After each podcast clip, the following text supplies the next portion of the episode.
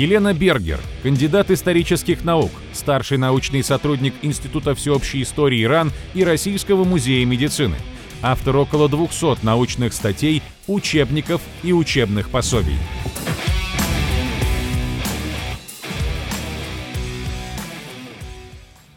Здравствуйте, Елена. Здравствуйте. Я предлагаю сейчас нашим зрителям проголосовать для начала. Давайте посмотрим на интересный вопрос. Какой эпидемии в средневековой Европе не было? Проказы, холеры, оспы или чумы? Проголосуйте, пожалуйста, дорогие друзья, перейдя по ссылке, которая сейчас появится в чате. А я хочу спросить, э, я читал, что вот в средневековье европейском очень низкая была продолжительность жизни, которая даже упала по сравнению с античностью. Правда ли это? Э, я не могу ответить точно на этот вопрос, э, потому что ведь средневековье – это тысячелетняя история, а замерять э, продолжительность жизни на тысячу лет – это, в общем, получается средняя температура по больнице. То есть понятно, что были какие-то, что в раннее средневековье продолжительность жизни всяко была ниже, чем в позднее, что в середине XIV века, когда пришла черная смерть, эта продолжительность жизни на несколько лет резко упала, но считать на протяжении всего тысячелетия средневековой истории я бы не стала, у нас нет достаточно данных. Э, другое дело, что в подтексте этого вопроса, насколько я понимаю, э, разговор о том, что вот это самое падение продолжительности жизни было связано с голодом, эпидемиями, войнами и тем, что медицина была бессильна. И вот про это бессилие или не бессилие средневековой медицины я хотела бы сегодня поговорить, а, потому что история медицины, конечно, невероятно мифологизирована вся. И эти мифы, я бы сказала, они бывают двух основных типов – Первое – это так называемые героические мифы, значит, героизация, глорификация. То есть в прошлом были невероятные врачи, которые лечили всегда, ура. Вот э, эти мифы создаются обычно тоже врачами, и это связано с тем, что любая профессия хочет иметь героическое прошлое, а если у него этого героического прошлого нет, она его создает, конструирует, то есть я его слепила из того, что было. И э, вот э, такие героические мифы, они всегда в истории медицины присутствовали. Были великий Гиппократ, великий Гален, великие врачи эпохи Возрождения и так далее. Второй миф, на котором я сегодня остановлюсь, потому что, насколько я поняла, общему аудиторию интересует именно эта группа, э, это то, что все было ужасно, медицина скатилась вниз, э, ужас, ужас, невежество, суеверие, и вообще непонятно, как человечество, Европа, дожила до 21 века. И когда мы э, с вами попытаемся обратиться к средневековой медицине, то эти предполагаемые ужасы бывают разного вида. Э, я показываю сейчас э, две очень известные картины, которые, в общем, эти ужасы как-то персонифицируют. Первое – это Анаре Домье, врачи с холасты, то есть врачи спорят, вот, э, что написано, так ли они толкуют этот текст, догматическое восприятие, пока они спорят, смерть у них за плечами уносит больного. Вот. Вторая группа мифов связана с средневековой хирургией, где вроде бы делали какие-то дикие бессмысленная операция – это довольно известная картина Иеронима Босха «Удаление камня глупости».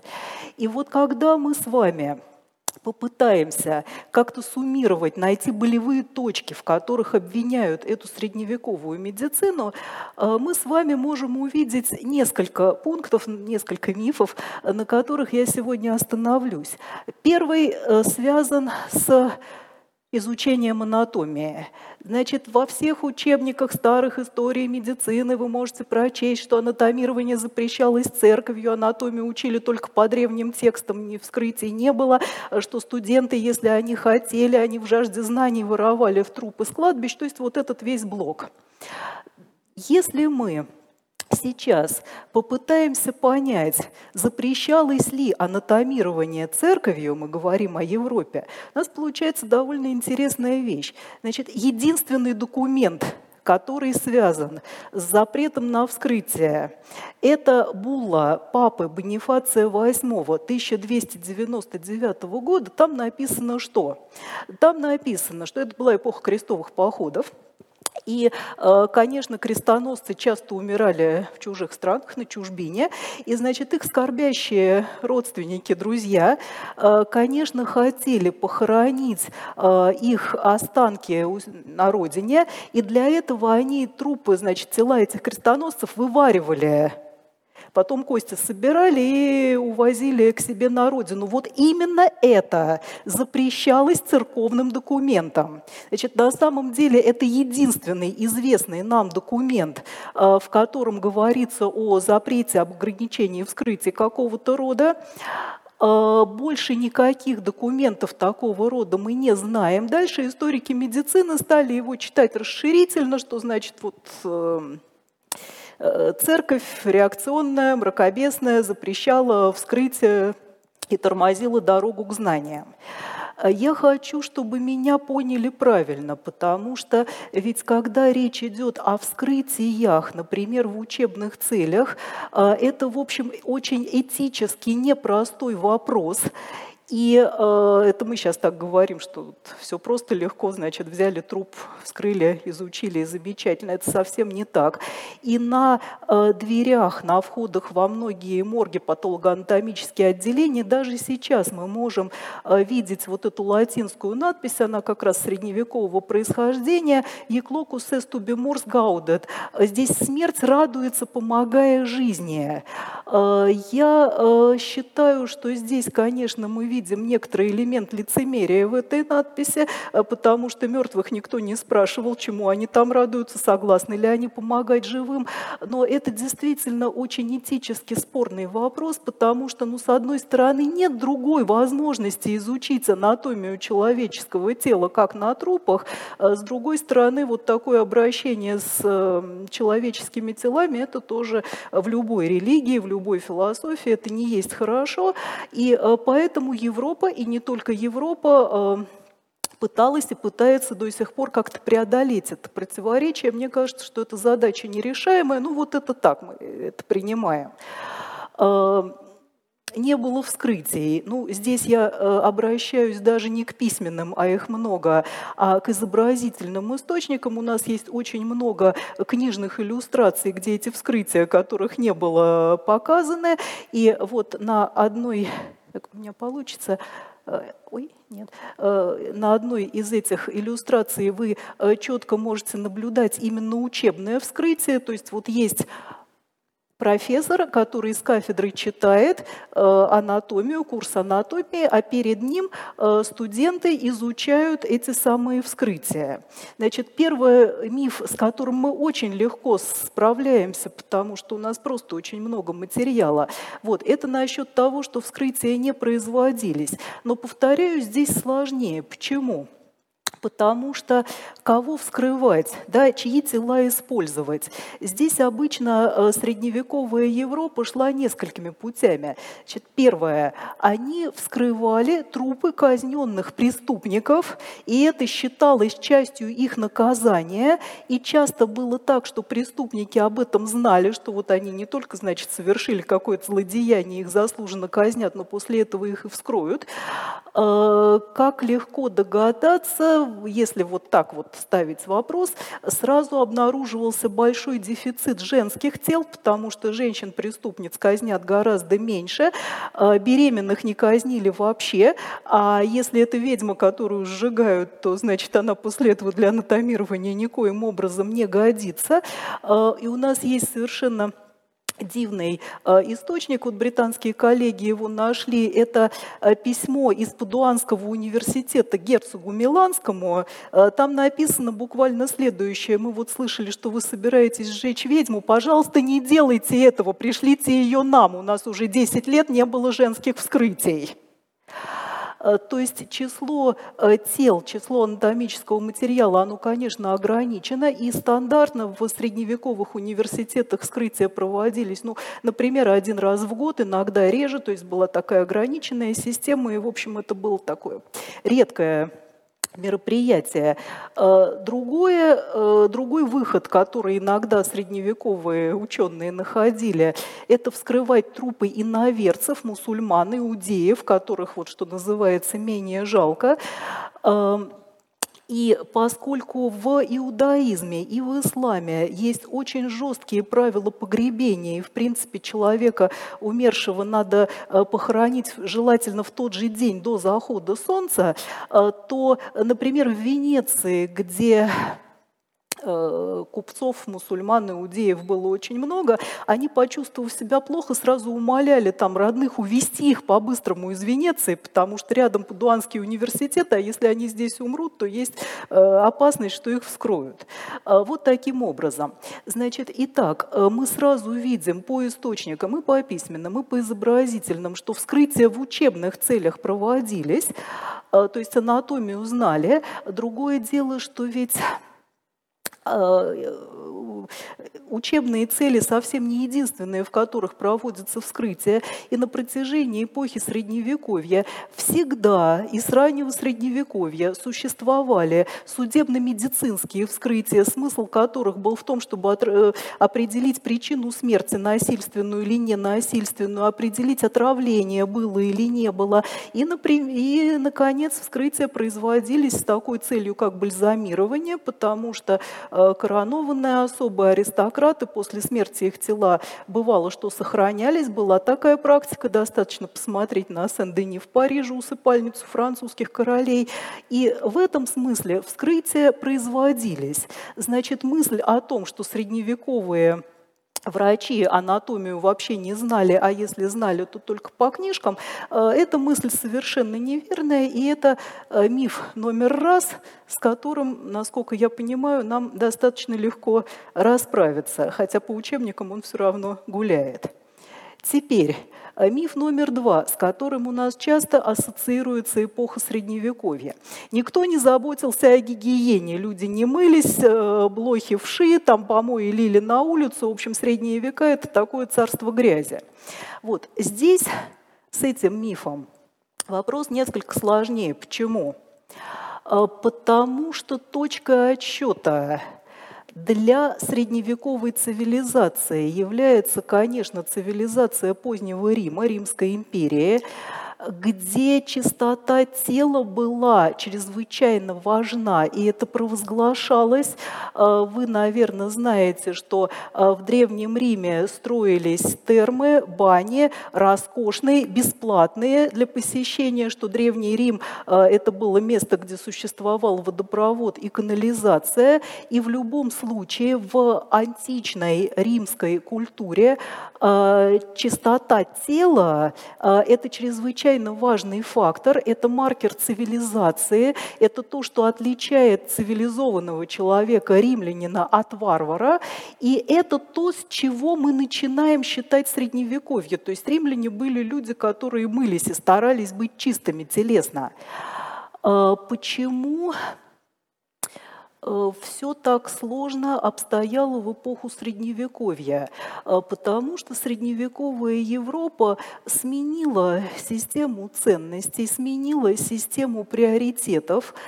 И для христианской культуры, каковой была культура средневековой Европы, характерно очень жесткое разделение между чистотой телесной и чистотой духовной. И чистота духовная – это, конечно, то, что существенно выше, и это то, о чем в первую э, очередь верующий человек должен заботиться. Э, и э, в Священном Писании, в Евангелии мы можем увидеть много текстов, которые можно прочесть таким образом, что телесная чистота, она абсолютно вторична э, по отношению к чистоте духовной. Вот Евангелие от Матфея, да, из сердца исходят злые помыслы, это оскверняет человека, а есть немытыми руками не оскверняет человека. И вот если этот текст и многие другие, которые Э, в Библии, в Евангелии тоже есть, э, попытаться прочесть расширительно или попытаться э, сделать из этих текстов какие-то практические выводы, то да, получаются те странные практики, те странные казусы, которые мы действительно видим в эпоху Средневековья. Особенно тяжело было, насколько я могу понять, в Византии, где есть жития святых, э, например, житие там, Симеона Столпника, которое очень страшно читать потому, современному человеку, потому что вот э, человек взял на себя такой подвиг, один из не умываться никогда. Э, была в другой стране, в другое время Изабелла Кастильская, которая дала религиозный обет не мыться, пока христиане не возьмут гранаду, и не мылась два года. А Иоанн Златоуст, один из отцов церкви, вообще однажды написал, что монах настоящий должен умываться только слезами. Я хочу быть правильно понятой. Э, ничего из этого нам не следует понимать таким образом, что Средневековье – это цивилизация, которая никогда не умывалась. Когда человек давал э, обед, обещал э, не мыться какое-то время, это подвиг – религиозный подвиг. Это он отказывается от того, что ему привычно, приятно и хорошо. Это идет э, как умерщвление плоти. Это совершенно не значит, что не мылся никто. Это значит, что сменились приоритеты, и чистота духовная стояла выше. И если человек хотел показать свою близость к Богу, он отказывался от того, что ему приятно, интересно, он постился, он переставал там есть определенные вещи. В частности, переставал умываться, да. Это то, что касается чистоты тела. Но ведь есть еще такая штука, как коммунальная гигиена, да, то есть что происходило, например, на улицах средневекового города. И вот это вот, а, да, э, есть э, у нас много изобразительных источников, да, э, которые тоже показывают, что средневековый человек мылся. Вот это очень хорошая картина, где люди, чтобы не терять времени, да, они одновременно прямо в ванне питаются, пируют, вот такая замечательная штука. Вот это очень известная фреска из Сан-Джиминьяна, да, супружеское купание. Э, то есть, в принципе, мытье как практика, повседневная практика, она, конечно, в Средневековье была, она никуда не делась. Э, если мы теперь переходим к коммунальной гигиене, это вот классический случай того, просто вот учебный случай э, того, как нельзя обращаться с источниками. Откуда это взялось? Это взялось оттуда, что во многих памятниках городского права написано что-то вроде того, что если человек выльет помои на улицу, он будет оштрафован. Дальше историки вот этот текст читают, что ой, в средние века люди выливали помои на улицу. Вот, я вас уверяю, что если кто-нибудь из нас с вами попытается вылить помои на улицу, с нами будет ровно то же самое, мы получим штраф, и это совершенно правильно. И э, пример, который я недавно прочла в одной из новых книжек, он мне очень нравится, вы, наверное, помните, есть такой дивный рассказ э, Драгунского «Тайное становится явным», да, э, про то, как ребенок э, вылил манную кашу на улицу. Вот если такие историки будут читать этот рассказ, они скажут, ой, какой ужас, значит, в 20 веке была в Советском Союзе такая ужасная цивилизация, где все выливали манную кашу на улицу, и это практиковалось. Рассказ, как вы понимаете, совсем не про это. Почему эти штрафы? Потому что как раз города пытаются сохранить себя в состоянии там более или менее гигиенически адекватном. И это первые случаи санитарного законодательства. Вот э, в середине XIV века английский король Эдуард III запретил мясникам э, убивать животных в центре города, потому что была вонь, и потому что они это самое гниющее мясо сбрасывали в Темзу. Э, так здесь ведь ключевое слово «запретил». И это опять-таки про санитарное законодательство. Я ни в коей мере не хочу сказать, что средневековые города блистали чистотой. Я хочу сказать, что муниципальные власти делали все возможное, чтобы эти города не превратились уж совсем в помойку. И давайте, кстати, вспомним, что это был, в общем, органический мусор. Это не пластик, который лежит там э, веками и с ним ничего не происходит. Он как-то гниет, как-то перерабатывается. Э, да, конечно, средневековые города были существенно грязнее, чем чем нам хотелось бы, но в них не было такой жуткой экологической катастрофы, которую очень любят описывать современные историки, говоря о средневековой гигиене. Так. Теперь миф номер три Стереотип номер три. Значит, все лечили кровопусканием и делали их цирюльники. Что у нас здесь? Хирургические операции проводили цирюльники, они были неграмотные, все, что можно, лечили клизмами, лечили кровопусканиями. Церковь запрещала хирургические операции, значит, вот это вот все. Э, здесь все тоже немного сложнее, потому что вот эти мифы, в отличие от всех предыдущих, имеют некоторую связь с действительностью.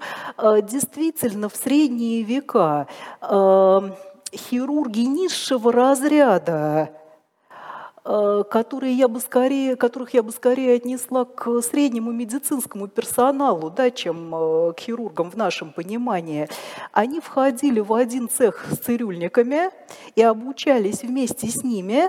И э, те виды работы, которые те и другие должны были делать, они в чем-то, ну не то что совпадали, но, в общем, здесь э, были некоторые схожие вещи. То есть, во-первых, те и другие работали с человеческим телом. А во-вторых, у тех и у других э, был достаточно сходный набор инструментов.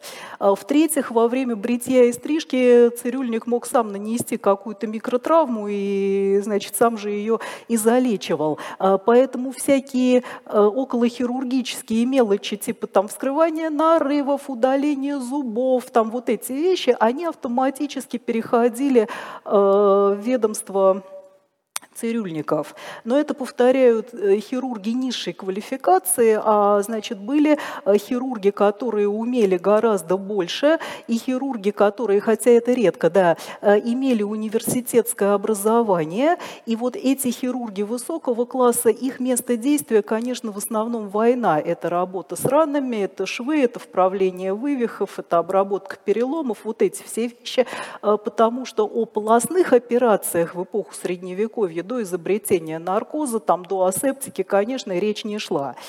А э, наиболее классическими способами воздействия на человеческий организм действительно оставались клизмы и кровопускание. Ну, с клизмами все более или менее понятно. Клизма наше все, э, то есть очищение кишечника – это вещь, которая там, начиная с античности и по сей день при э, многие, ну, много для нее есть показаний, при многих случаях она рекомендуется. С кровопусканиями все сложнее, потому что это тот вид медицины, тот вид э, хирургической практики, который сейчас, в общем-то, не используется. А, почему это было так? Значит, что происходит с человеком, если ему пускают кровь? А, во-первых, у него снизится температура тела, у него пройдет лихорадка на некоторое время, потом она вернется. А, мы сейчас с вами знаем, что когда у человека повышается температура, это, в общем, хорошо, это значит, что начинает работать иммунитет. В средние века считали иначе, в средние века считали, что повышенная температура, лихорадка, да, это само по себе Э, болезнь, и ее надо лечить, поэтому вот это показание первое. Э, говоря современным языком, э, кровопускание может снизить повышенное артериальное давление, и тоже больному на некоторое время станет легче. Но вот эта идея, что кровопусканием лечили все болезни и всегда, это, конечно, тоже совершенно неверно. Вот перед вами, во-первых, инструменты, с помощью которых это кровопускание э, проводилось, и фрагмент фрески э, сиенской, из которой вы можете видеть, что кровопускание – это не обязательно рука, могли вскрывать вены на ноге, там в других местах э, существовала масса противопоказаний, существовала масса запретов, и про это есть тоже очень много литературы, то есть книжек о флеботомии существует там огромное количество. Э, сколько крови пускать, в каких случаях, э, из каких точек, э, когда кровь пускать нельзя, кому нельзя, старикам нельзя, детям нельзя, ночью нельзя, в какое-то время года нельзя. Если там апрель-май слишком жаркий, то это тоже противопоказание для кровопускания. И вот это вот четкое определение, когда можно, когда нельзя, оно, конечно, существовало в книгах, что совершенно не исключает, что да, были, не могли не быть э, неграмотные или полуграмотные врачи, которые эту книжку не дочитали и пустили кровь э, больше, чем нужно, или тогда, когда это совсем не нужно, и потеряли больного. Да, конечно, сейчас, э, повторяю, это не используется, но вот такие вещи. Значит, кровопускание, да, это абсолютно классическая средневековая практика, смысл которой заключается в том, чтобы восстановить восстановить утерянный баланс жидкости в организме, убрать излишнее, оставить необходимое. Э, помогало ли оно? Ну, гораздо реже, чем хотелось бы. Вот. Но, во всяком случае, такая практика была, и мы, конечно, не должны думать, что средневековые врачи занимались этим просто вот э, сплошь и рядом, не покладая рук, и ничего, кроме кровопускания, они не знали. С этим связан э, четвертый миф Э, который часто, четвертая ассоциация, которая часто у нас связана со средневековой медициной, лечились ядами, лечились ртутью, э, лечить умели только ведьмы, но их за это сжигали. Э, все боялись отравлений, но зато у них был рог единорога, который от всех ядов спасал. Так, что у нас здесь? Значит, во-первых, что касается там лечить умели только ведьмы, это, конечно, совсем не так, потому что университетское образование медицинское, оно возникло именно в эпоху Средневековья, и университетские дипломированные врачи тоже появились именно тогда. А, во-вторых, все-таки основным э, фармацевтическим арсеналом, разумеется, в эпоху Средневековья оставались травы, и существует там огромное количество этих травников, они знали этих э, лечебных растений очень много, знали их свойства, э, часто их мифологизировали, вот вы видите, видите эту самую мандрагору, которая считалась антропоморфной, что она э, кричит, верещит, разговаривает, но во всяком случае э, сведений о э, лечебных растениях, о лекарственных растениях Средневековья накопило очень много.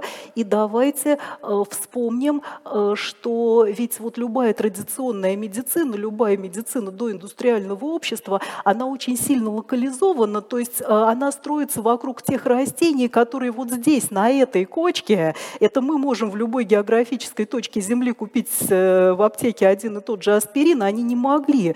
Вот, и поэтому они увеличивали, насколько возможно, число этих лекарственных растений, делали э, всякие аптекарские огороды, в основном при монастырях, чаще в раннее Средневековье, да, э, и поэтому выигрывали большие государства с большой территорией, потому что там вот обмен этими лекарственными растениями был э, более велик, и линейка этих лекарственных растений сразу была больше.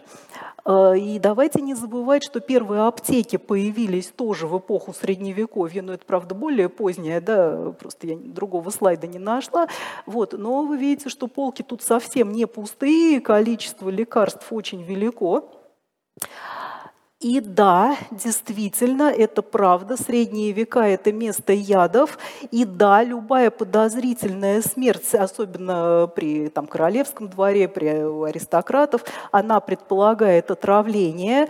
Вот. И да, действительно, любой человек, который опасался ядов по какой-то причине, э, носил с собой противоядие. И одним из самых популярных противоядий был действительно рог единорога. Э, и средневекового человека не смущало то, что, рога что единорога не существует в природе, а рог единорога там в порошках или кусочком продавался в каждой аптеке, стоил бешеных денег, и при любом королевском дворе этот самый рог э, единорога обязательно присутствовал, любой э, приличный аристократ или король носил его с собой. Э, вообще же разделение между ядом и лекарством, оно э, тоже достаточно сложный вопрос, но если речь идет вот о лечении там ртутью, сурьмой, мышьяком и всякими более сильно действующими средствами, то эта практика появилась уже на излете той эпохи, о которой я говорю, это 16 век, и ввел их в практику знаменитый швейцарский врач Теофраз Бомбаст фон Гогенгейм, которого вы знаете под именем Парацельса. Э, логика заключалась в том, что ведь эти лекарственные растения, они, конечно, милые и хорошие, но очень малоэффективные, а вот э, ртуть от сифилиса, например, она действительно эффективнее на порядок. Другое дело, что Побочные эффекты от нее тоже будут, от таких препаратов сильных, будут сильнее на порядок. Но именно Парацельсу принадлежит знаменитый тезис, который сейчас знают все врачи, и вряд ли кто-то с этим спорит. Все есть яд и все есть лекарство. Тем и другим вещество делает только доза. А, и если подводить итоги того, о чем я вам рассказала, я бы... Э, ну, две вещи на самом деле. Во-первых, если человек начинает интересоваться, заниматься историей, э, единственная возможность – это все источники, все тексты дочитывать до конца. Вот, если вы прочитаете от него первую фразу, и э, сочтете, что вот и это хорошо, и это ваш вывод, вы всяко придете к выводам неверным. А, и второе, если мы говорим, например, о средневековой медицине и начинаем ей заниматься, я бы советовала сразу человеку включить эмпатию и подумать, что вряд ли же в средние века жили люди, которые нарочно себе вредили, э, которые нарочно из каких-то там текстологических, религиозных или других соображений э, употребляли лекарства, которые не лечат. Видимо, Видимо, все это было несколько иначе. И э, да, средневековая медицина странная, на наш взгляд, но тем не менее она не только пережила свое, но она легла в основу той медицины, которая у нас есть сегодня. Э, вот книжки, которые я вам э, искренне рекомендую, если кто-то захочет этим заниматься. И если есть возражения, то я готова их принять. Возражение есть. Вот Давайте. живое воплощение возражения. Алексей я, Водовозов, только что я, выступавший здесь, я теперь... Вс... Да. Я вся внимание. Только сначала, только сначала давайте посмотрим на результаты голосования. А, да. Мне самому интересно. Главное услышать ваш комментарий. Да, мне это печально, потому что люди правильный ответ холера. Холера пришла в Европу в XIX веке. Я голосовал за холеру. Э, вы были правы. Вот. Э, те, кто почему-то сам, самую известную, кстати говоря, кроме чумы средневековую проказу решили несуществующие, были неправы. Так, э, правильный ответ холера, уважаемые слушатели. Спасибо. Обидно спасибо. за проказу. На нее столько всего закручено. Я так понимаю, и рыцарские ордена и проказы прочее, начались прочее. позже позже, я так понимаю, на 18-19 век. Кто? Ой, холеры. Да. да? Холера, да. Холера, холера пришла с востока. Холера ее Европу... британцы из Индии притащили. Да, совершенно верно. Холера в Европу пришла в 19 веке, да.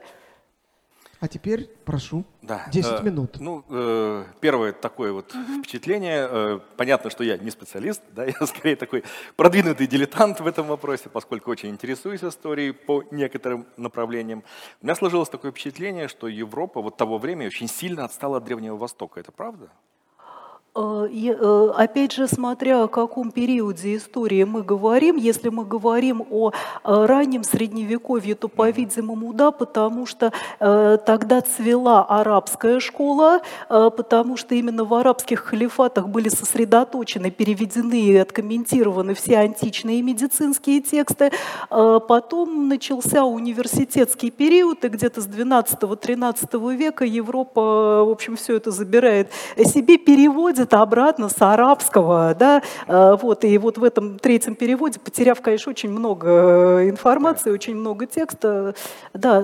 То есть, то есть я почему спрашиваю, mm-hmm. да, потому что очень многие вопросы сегодня будут mm-hmm. в том числе касаться перехода из арабского мира сюда в Европу. Да, есть такое. Но первое, что, конечно, меня как токсиколога не может не интересовать, это Парацельс, поскольку помимо всего он еще считается и отцом токсикологии, ну, одним из, mm-hmm. скажем так, товарищей.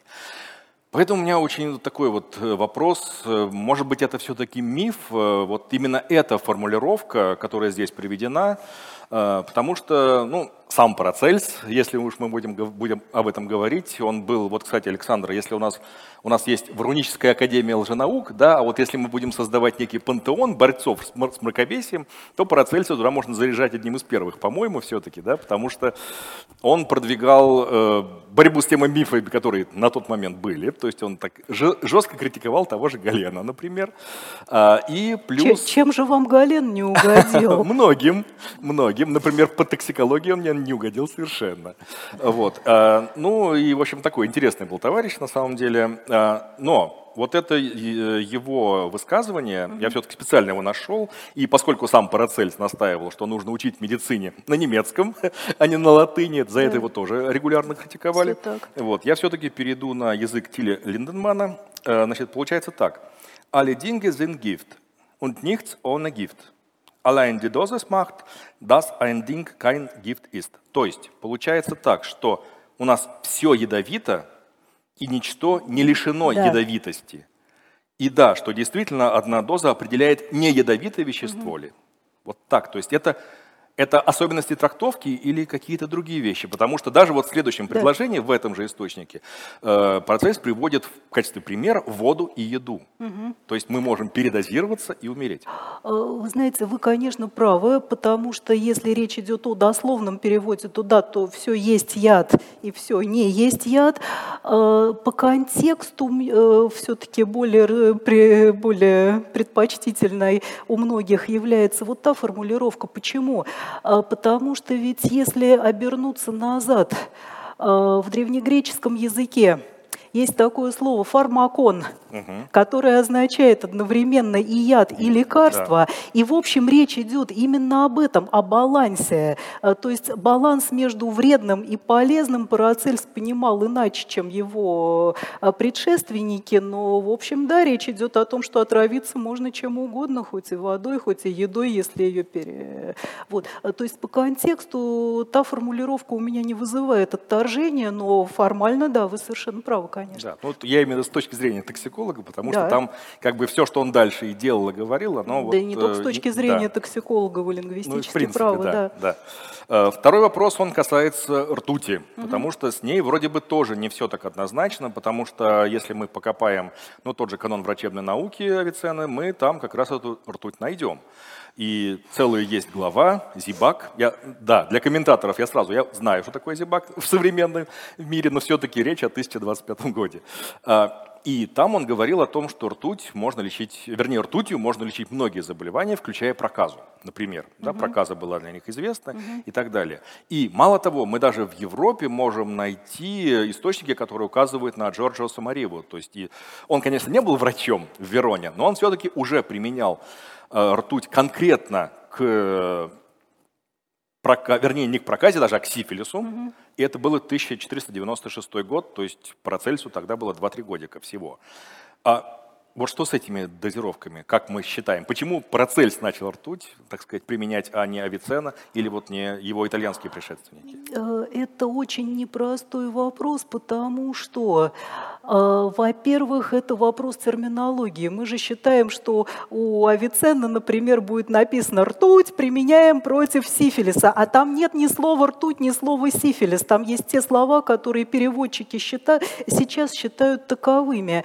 И если мы не знаем, точно, а был ли сифилис в Европе до эпохи великих географических открытий, а в общем многие исследователи считают, что сифилис это завозная болезнь из Нового Света, а раньше ее не было, а с другой стороны а, археологи на более ранних этапах находят там костные останки, как они утверждают, со следами сифилитических поражений. Да? Да. А, то есть в смысле терминологии я боюсь, что мы немногого достигнем. Само слово сифилис появилось только в XVI веке, это фракастура. Это понятно, да. Вот. А вот когда в Европе появилось то, что мы называем сифилисом, мы точно не знаем, а, поэтому вот книги нам на это не ответят. Мы очень археологов ждем. Археологов, биологов, там, антропологов, те, которые умеют работать с костными останками. Ну и, конечно, было бы интересно поискать в этих останках, например, ртуть, потому что она долго сохраняется. И Ну если да. бы мы ее нашли, мы могли бы сказать точно, да, например? Предположить, во всяком случае, да. Может быть, она там по каким-то другим причинам Да, находится. Ну и последний вопрос э, по поводу кровопускания. Да, то есть к нему на самом деле гигантская масса всяких вопросов, потому что, ну, э, и даже тогда было понятно, что это не сильно помогает. Ну хорошо, но мы выпустим там от 500 до полутора литров, да, и на время это действительно снизит давление. Но потом, то есть и даже, что интересно, в тех же источниках мы встречаем, что далеко не всегда это улучшало состояние. То есть это мы даже с сегодняшней точки зрения можем описать. То есть гиперкомпенсация. Мы потеряли кровь, нам это тут же все Да. это вернули в ОЦК, да, да. И мы получаем подъем давления, может быть, даже летальный исход. А, как вы считаете, не могло ли быть связано с догматизацией средневековой медицины? То есть вот есть четыре мнения, да, то есть по очереди Гиппократ, Гален, Авиценна и неправильное. Все. Да, то есть вот эти первые три товарища были просто всеми конечностями за кровопускание, и значит противоречить им было нельзя. Вы знаете, я, если позволите, вам отвечу несколько с другой точки зрения. Ведь для средневековой культуры, до изобретения книгопечатания, когда каждая книга, каждый текст на вес золота, когда они переписываются от руки, вы не пробовали никогда книжку большую, толстую от руки переписать? Я учился в мединституте, мы Совершенно практически этим верно. занимались. Э, Совершенно верно. Э, Так ведь главный страх – это потерять информацию. Вот. И то, что мы называем догматизацией, оно э, связано, мне кажется, в первую очередь с тем, что они тряслись над каждой там буквой, над каждой фразой, над каждым текстом, потому что критически важно ее сохранить, иначе она будет утеряна навсегда. Как уж они ее трактовали, каждый в меру там своих способностей, э, это другой вопрос. Но обвинять э, средневековую культуру, средневековую науку в догматизме я бы не стала. У них э, другие приоритеты. У них приоритет не потерять этого Галена.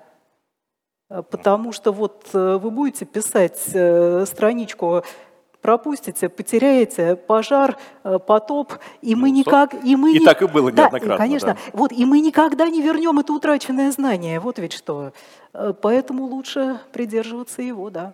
Все понятно. Спасибо, Алексей. А Я прошу сейчас тогда наших зрителей проголосовать. Кто из участников этого диалога показался им более убедительным? Или они поддерживают и Алексея, и Елену? Пожалуйста, перейдите по ссылке, проголосуйте. Алексей, спасибо большое. А, Мы перейдем к вопросам наших зрителей. И сначала вопрос от а, Марии Туторской, старший научный сотрудник Российского музея медицины, которая сейчас, насколько я знаю, находится в зале, Да, и дадут микрофон. Пожалуйста, прошу. Здравствуйте. У меня вопрос по поводу первого мифа. Вы показывали изображение, где анатомируют, начиная с живота. А на таком классическом, наверное, ну, более широко известном изображении, где анатомируют вязали, он начинает с руки. Как правильно, был ли какой-то регламент? То есть у вязали это позднее, там надо начинать с живота, с головы или вот с конечностей? Э, Вы знаете, значит, это, во- это больной вопрос. Почему? Э, Потому что, конечно, насколько мы знаем, да, начинали с живота, по одной, с брюшной полости по одной простой причине. Оно портится быстрее. Я прошу прощения, но действительно так. А вот с картиной вязали все действительно не так просто. И мне кажется, но это моя личная там, версия, моя личная точка зрения, э, что ведь классический труд Галена о назначении частей человеческого тела, тот труд, по которому вся средневековая Европа, там, не покладая рук, училась, училась анатомии, она начинается с чего? Она начинается с главы о руке. То есть, возможно, вот эта вязалиевская гравюра, где он анатомирует руку, это, значит, привет э, книжке Галена. Но это единственная версия, которая мне приходит в голову, потому что это действительно очень странно. У самого вязалия есть э, протокол указания, как надо анатомировать. Он, конечно, начинает с брюшной полости.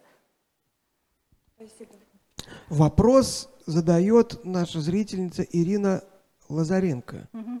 А какое есть научное объяснение тому, что люди, даже образованные, склонны идеализировать средневековые методы лечения? Недавно видела живого человека из столицы, который вещал, что лечится, конечно, пиявками. Какие процессы происходят в наших головах, что нам хочется дать кредит доверия пиявке или шаману с бубном, а не специально обученному доктору и блистеру с таблетками? Вы знаете, это довольно сложный вопрос, и на него можно ответить разными способами. Мне кажется, что один из э, первых э, вариантов, который приходит в голову, это то, что математики называют ошибка выжившего. То есть мы знаем про тех э, людей, которые лечились пиявками и выжили, и они об этом рассказывают. Те, которые не выжили, они не рассказывают.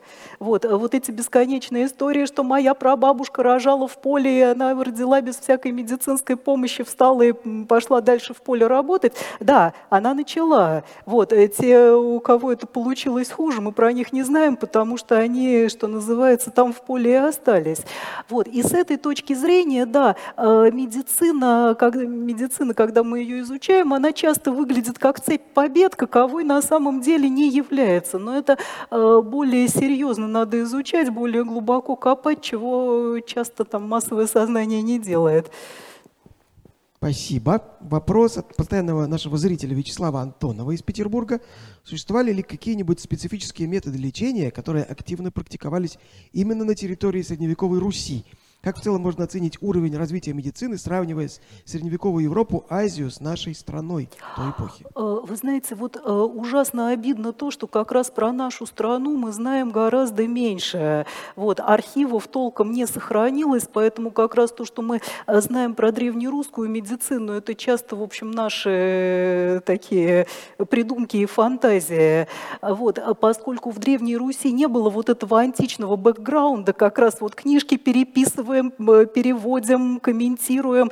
Э, здесь было не так, и поэтому мы об этом знаем хуже. Из э, специфически местных способов лечения, во-первых, надо назвать то, что связано с местными лекарственными растениями по той же причине, о которой я говорила. Вот. Ну и во-вторых, это, конечно, древнерусская баня знаменитая, которая считалась прям-таки панацеей от всех болезней и часто таковой являлась, возможно. Галина из «Полярных зорь» спрашивает, какое было отношение у общества к врачам Средневековья? Это все еще была уважаемая профессия, как в античности, или мнение о них изменилось? Э, как раз в античности это была совсем неуважаемая профессия, э, потому что ведь в Древнем Риме стандартный статус врача – это раб – в большом доме, в большой фамилии, вот, и его никто особо не уважал, это было такое полезное орудие труда. Да? Вот, э, в средние века, конечно, э, к врачам относились более, с большим почтением, особенно тем, которые в университетские дипломы. Э, хирурги нет. Хирурги – это вообще низшая каста, к хирургам относились существенно хуже, и, в общем, у них были на то основания, потому что, конечно, хирургические операции заканчивались более печально, чем мы это видим сейчас. Кстати, интересный вопрос, но это уж от меня и не вопрос, Да-да. так комментарий. Хирургия, допустим, в Новом Свете до Колумбовом, там тоже интересно. Трепанации всякие, прочие Были, веселые да. вещи. Вот, но это да, для это, друг... особая тема, да. Для другой лекции. А, Егор Будкарев из Твери спрашивает, может в армии использовали все эти клестиры, кипящие масла, кровопускание, прижигание, опасные лекарства, в первую очередь, чтобы отвадить симулянтов. И мы вспоминаем тут какого-нибудь Швейка. Швейка, конечно, да, но чтобы в армии существовали, в средневековых армиях существовали средства такого типа, я не знаю, честно говоря, не думаю. У меня нет таких сведений. Да. Дамир из Лондона спрашивает, были ли знакомы европейские средневековые врачи с трудами Авиценны? Конечно. Если да, использовали ли их в своей практике? Конечно, были, конечно, использовали, конечно, были переводы э, канона врачебной науки на латинский язык, и по э, подсчетам медиевистов это была вторая по популярности книга после Библии в средневековой Европе. И от Дамира же второй вопрос. Насколько мне известно, проказа не очень заразна относительно. Угу. Так можно ли считать ситуацию с проказой в Средневековье эпидемией? Были ли такие случаи? Э, эпидемии, я думаю, можно. Другое дело, что э, слушатель прав, она действительно существенно менее заразна, чем, скажем, чума, и поэтому как раз вот проказы – это, видимо, первый в мировой истории случай, когда ее удалось локализовать, то есть вот эти лепрозории, там жесткое отделение, жесткая сегрегация – это был тот метод, который сработал. Вот, и в 15 веке проказа в Европе, в общем, практически не стало. Вот, и у нас есть, я люблю про это вспоминать, такие забавные источники, что вот э, письма пишут, у нас уже три года стоит пустой лепрозорий, там ни одного одного больного нет, там что нам делать с недвижимостью, да? Давайте куда-нибудь это здание вот, э, то есть проказа, видимо, была эпидемией, но это была эпидемия, с которой Европа справилась, и справилась значительно лучше, чем с чумой, например. Спасибо. Угу. Виталий Дарт Севен Сидоров из Братска спрашивает, а как же кровопускание при полицитемии? Или этот метод больше не применяется? Э, к врачам вопрос, боюсь ответить. Может, Алексей прокомментирует. Да. Нет, говорят, не применяется. Значит, не применяется. Да. Вопрос от зрителя Имре Ач. А что из древней медицины можно было бы реально применять? Сейчас, видимо.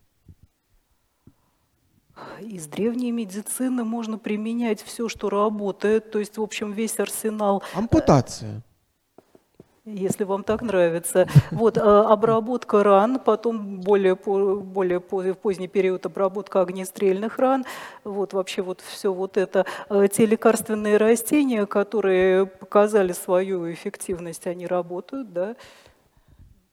Вопрос от Екатерины Фрол. Средневековые врачи часто использовали для подбора лечения натальные карты пациента. Получалось персональное лечение. Может, современным врачам тоже использовать этот метод? А, вы знаете, насчет натальных карт и астрологии я не готова ответить, что оно там, оно применялось, да, и астрология входила как предмет в э, программу обучения средневекового врача в университете. Вот насколько это помогало, я э, не уверена, что это так, потому что это опять же ошибка выжившего. Если вдруг когда-нибудь гороскоп сбылся, об этом же писали на всех заборах, вот, а в тех 99 случаях, когда он не сбылся, ну астролог, его косяк. А, ну, я даже не понял, спрашивали это всерьез или так, шутливый вопрос был. Алена Датлина спрашивает, если церковь запрещала вскрытие, то почему она не препятствовала так распространенному тогда кровопусканию? Потому что церковь не запрещала вскрытие. Вопрос от Джасия Джасия. Прикладывание гематита к ранам для прекращения кровотечения – своеобразная литотерапия, угу. средневековый аналог гомеопатии. Какие еще камни применяли подобным способом? Э, камни тоже применяли, э, не только камни, минералы применяли. Вот. Э, насколько это эффективно, я тоже не рискну сказать. Возможно, это тоже как терриак и рог единорога. В общем, мне кажется, что современной медициной такая эффективность не подтверждается. Вопрос от Екатерины Фрол. Есть ли что-то положительного есть ли что-то положительного в теории четырех гуморов? Угу. Гуморов. Вот это вот очень сложный вопрос, и на него проще всего ответить, что нет, нет, конечно, ничего, потому что в человеческом организме ничего подобного нет, но я бы не была так э, категорична, потому что ведь на самом деле вся современная медицина корнями растет именно оттуда. Э, я никогда не могу понять, как они строили медицину вот на этих принципах, и у них что-то получалось, но ведь именно на них они строили медицину, начиная с Гиппократа. Так что, видимо, да, в этом что-то есть. Вопрос от Ксении Деметри Целест. В истории Европы известны медицинские трактаты, известны врачи и основоположники медицины. А каково состояние медицины российского государства того времени? Ну, в общем, на самом деле, того, похожий вопрос уже был. Э, ну да, да, того это какого? Ну, видимо, средневекового. Ну, опять же, мы о тысячи лет, о тысячи лет говорим. Угу. Вопрос от Ксандрос. Леонардо да Винчи, получается, не воровал тела с кладбищ? Или все же была распространенная практика, когда не хватало материала или кто-то по той или иной причине не получал? Э, практика была, да, случаи описанные. Э, не хватало анатомических занятий, да, практика была. Даша Завьялова спрашивает, все-таки по сравнению со средними веками у нас культ гигиены и антисептиков. Да. Верно ли, что из-за этого у нас менее сильный природный иммунитет к инфекциям и спасает нас только вакцинирование? Э, Поскольку в средние века механизм заражения был неизвестен, и э, человек увидел микроба первый раз только в 17 веке, вот, э, и они, значит, боролись с э, заразными болезнями как могли, э, то есть на самом деле абсолютно в пустоте, потому что вся мировая медицина делится на до, Пастера и после, а механизм э, инфекционных заболеваний был сформулирован Пастером, это уже 19 век. Э, Поэтому насколько это погубило иммунитет, я не знаю, я не уверена. Все-таки у нас бороться с инфекциями получается сильно лучше, чем в эпоху Средневековья, мне кажется. Вопрос Андрея Сальникова. Слышал еще мнение, что в средневековой Европе не было горячей воды, заимствовали с Востока уже ближе к новому времени. Это тоже миф? В смысле, заимствовали горячую воду, наверное, ее нагревали. Традицию, я не знаю, что это. Традицию мыться горячей водой. Не было горячей воды, но в водопроводе, наверное, имеется в виду. Водо- Нет, в водопроводе горячей воды до 20 Ну, века вот мне, не тоже, было. мне тоже так кажется. Имре Ач спрашивает, возможно, рог единорога – это иносказательное наименование какой-то конкретной субстанции? А, С рогом единорога все непросто, потому что только в XVI веке Амбруаз Паре э, занялся этим прицельно и стал методом исключения там всех животных, которые хоть как-то похожи на единорога, значит, отбраковывать. Да? То есть носорог это не то, нарвал это не то, все, у кого там растет рога или что-то похожее. Э, И таким образом доказал, что единорога не существует. Э, Что под этим э, словом понимали не только средневековые, впервые единорог описан, если я помню, у Плиния Старшего, ну, что-то он такое видел. Почему носорога забраковали? Чем плохо? Э, Не подходит по описаниям, не подходит. Это, Понятно. это надо с, это самое, с картинками в руках смотреть. Кирилл Ворошилов. Подсчитывали ли, какой примерно процент лекарств и методов лечения из средневековых трактатов, трактатов действительно хоть как-то работает? Не думаю, что подсчитывали. Даша Завьялова спрашивает, лекарства создавали только методом тыка, безо всякой теории, как это может делать мы сейчас, на основании химического знания?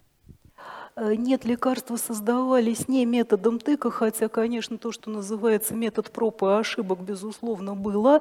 Э, Лекарства создавались, исходя из э, принципов магии. Например, Парацельс это делал именно так. Вот, принцип имитативной магии лежал в основу тех лекарств, которые он придумал. То есть от трехдневной лихорадки, например, должно работать растение с трехгранным стеблем и работала.